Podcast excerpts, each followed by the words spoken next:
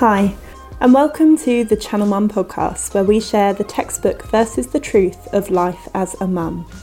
We're bringing you this free mini hypnobirthing series in collaboration with the lovely Liz Stanford from the Calm Birth School to help guide you to have a positive birth experience. You can find the accompanying videos and a wealth of information on pregnancy, birth, and beyond on channelmum.com. So, without further ado, let's find out what actually is hypnobirthing. Hypnobirthing is a full antenatal program, but it is an antenatal program with a difference. In a hypnobirthing course, you focus on changing how you feel about giving birth. So I know that that sounds a little bit woo woo and maybe not based in any substance at all. But I'm hoping that by the end of this video series, you'll be able to see how important it is to change the way that you feel about birth so that you can experience as calm and as positive a birth experience as possible.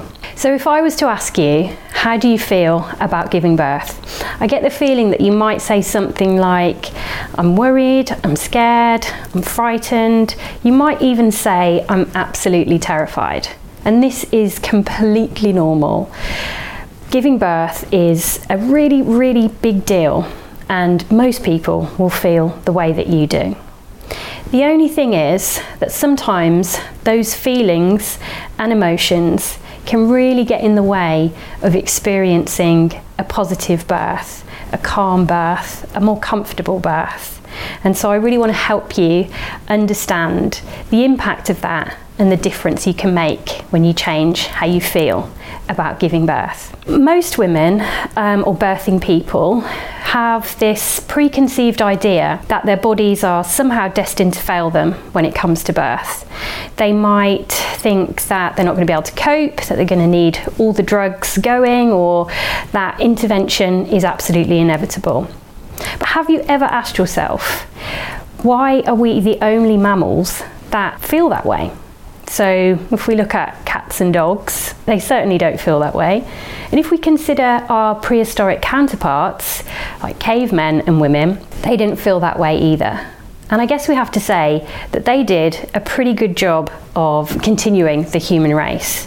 Even though back in prehistoric times there was no doctors, no hospitals, no midwives, no drugs, no intervention at all. But you're right, you're probably thinking, well, there is a difference between you and other mammals and cavemen and women, and, and there absolutely is.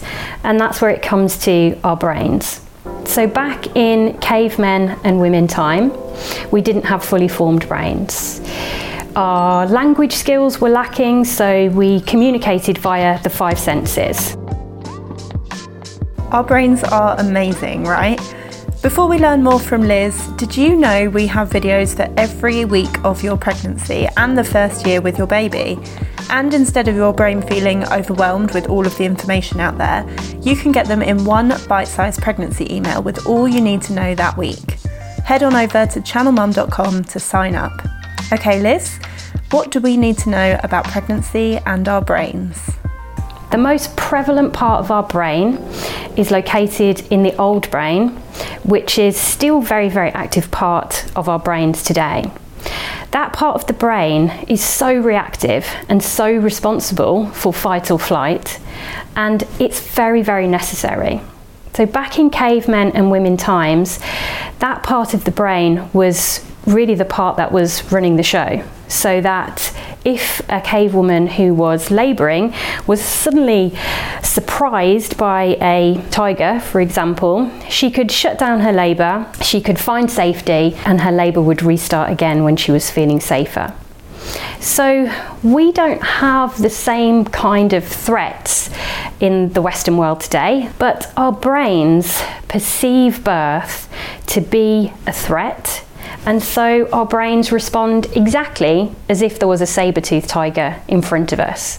And that means that fight or flight often kicks in during labour, and that can mean that labour is more uncomfortable and that labour can be more drawn out as well. So, during the series, I'm hoping to show you how you can lessen the impact of fight or flight, how you can change how you feel about birth, and how you can have a more positive experience. Hypnobirthing can be thought of as a series of different levels. We have self hypnosis, breathing, affirmations and visualization, knowledge, support, environment, and relaxation. And so, in this series, we're going to explore many of those layers so that you can see the impact that they can have on your preparation and on how you experience birth. So, are you ready to start your hypnobirthing journey?